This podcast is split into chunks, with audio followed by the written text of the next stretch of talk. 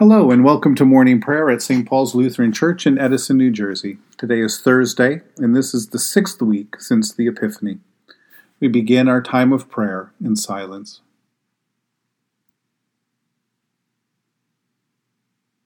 In the name of the Father, the Son, and the Holy Spirit. Amen.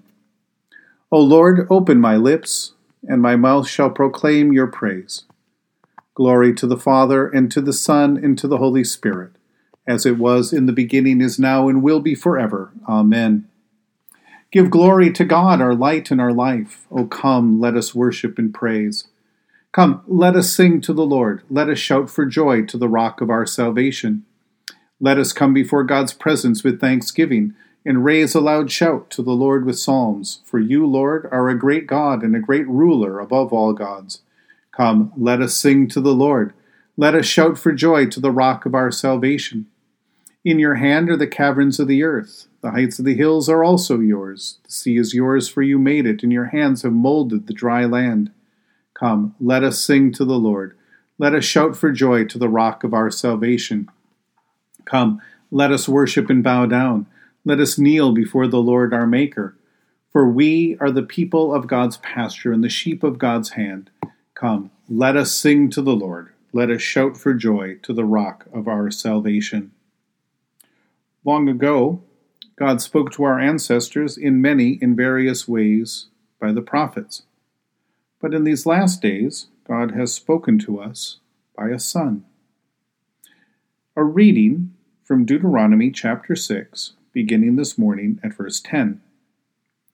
When the Lord your God has brought you into the land that he swore to your ancestors, to Abraham, to Isaac, and to Jacob, to give you a land with fine large cities that you did not build, houses filled with all sorts of goods that you did not fill, hewn cisterns that you did not hew, vineyards and olive groves that you did not plant. And when you have eaten your fill, take care that you do not forget the Lord who brought you out of the land of Egypt, out of the house of slavery. The Lord your God you shall fear, you shall serve, and by his name alone you shall swear. Do not follow other gods any of the gods of the people who are all around you, because the Lord your God, who is present with you, is a jealous God. The anger of the Lord your God will be kindled against you, and he will destroy you from the face of the earth. Do not put the Lord your God to the test as you tested him at Massah.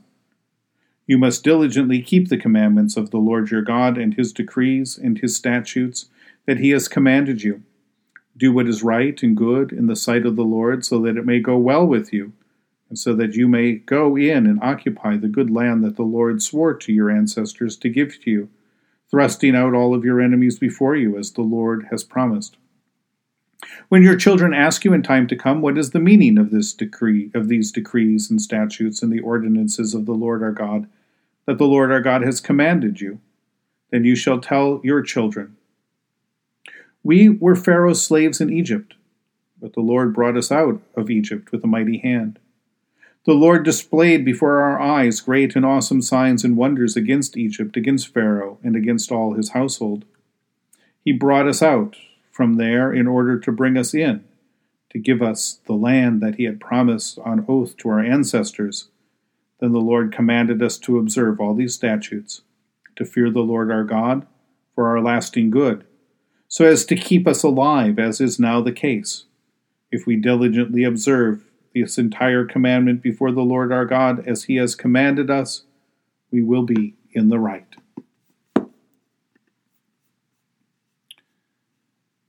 As Lutherans, we insist that all that we are, and all that we have, and all that we will be, that it all comes to us as an unmerited gift from the Lord our God who loves us. But the reason that we cling so tenaciously to God's grace is because God seems to go out of the way to make that very point in Scripture. The story of Abraham and Sarah twists and turns until the birth of Isaac, and it can only be told as a miracle story of God keeping God's word. All other possibilities are exhausted, everything else is gone. It's only by God's grace that Isaac is born. The story of Israel's rescue from slavery in Egypt and the journey through the wilderness is told as the miracle story of God's mighty act for them and on behalf of them. The gift of the promised land comes to Israel already full of good things cities and vineyards and fields and everything that is needed to sustain an abundant life. This people are not the ones who constructed the cities or planted the vineyards, orchards, or field, but they will enjoy the benefits and they will enjoy them as God's gift to them. And so, in their prosperity and abundance, they are to remember that simple fact and to teach it to their children and to tell the story of how they were once slaves and now, by God's grace, they enjoy all of this. Freedom is God's gift. The covenant and close relationship with God is a gift.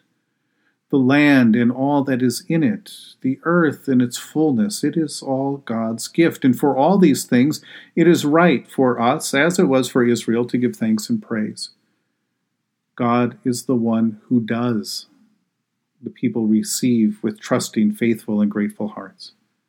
When we forget what God has done for us and what God has given, or when we think that we have gained all of this by our own goodness or by our own hard work or by our own strength or wisdom or intelligence, or even worse, when we attribute the abundance, goodness of the life that is all around us to the action of other forces, other gods, then, then the gracious givenness of the world around us will disappear from our eyes, and everything will simply become hard work, endless striving, rivalry, or what was it that Solomon said?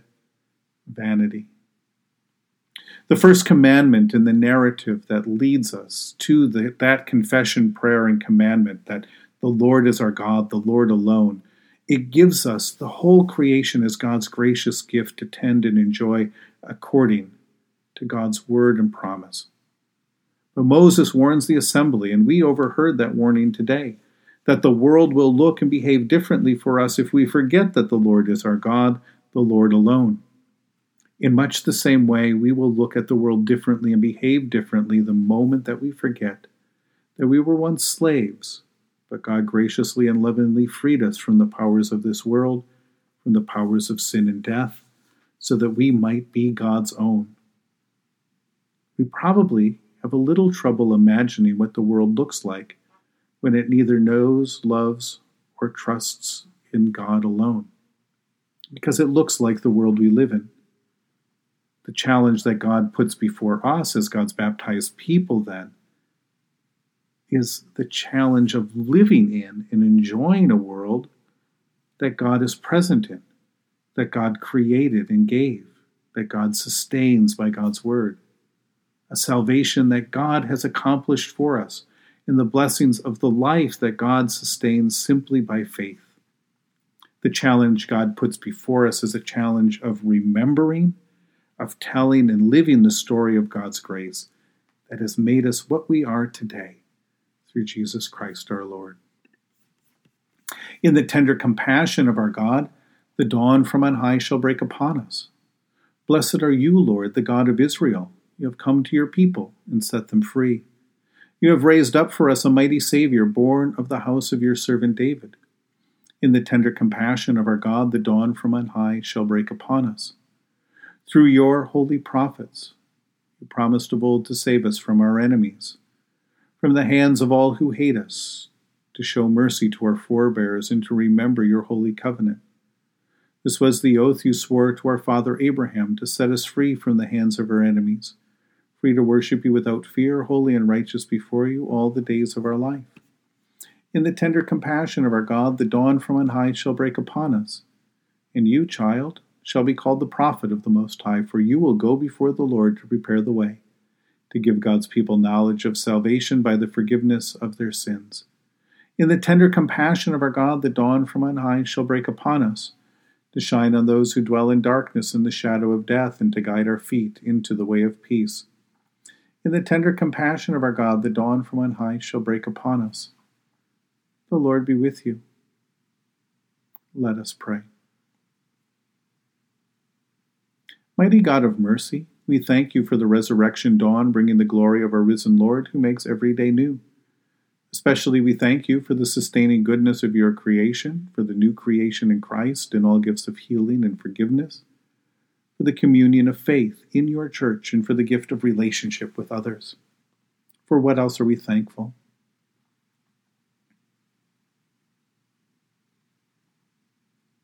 Merciful God of might, renew this weary world, heal the hurts of all of your children, and bring about your peace for all in Christ Jesus the living Lord.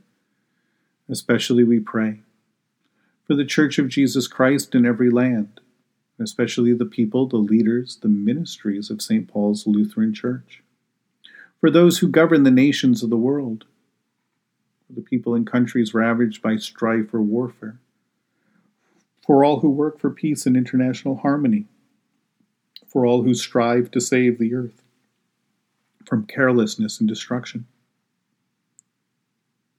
For who else or for what else do we pray? Almighty and everlasting God, you have brought us in safety to this new day. Preserve us with your mighty power that we may not fall into sin nor be overcome in adversity. In all we do, direct us to the fulfilling of your purpose through Jesus Christ our Lord. Amen. Lord, remember us in your kingdom and teach us to pray. Our Father, who art in heaven, hallowed be thy name. Thy kingdom come, thy will be done, on earth as it is in heaven. Give us this day our daily bread, and forgive us our trespasses, as we forgive those who trespass against us. And lead us not into temptation, but deliver us from evil.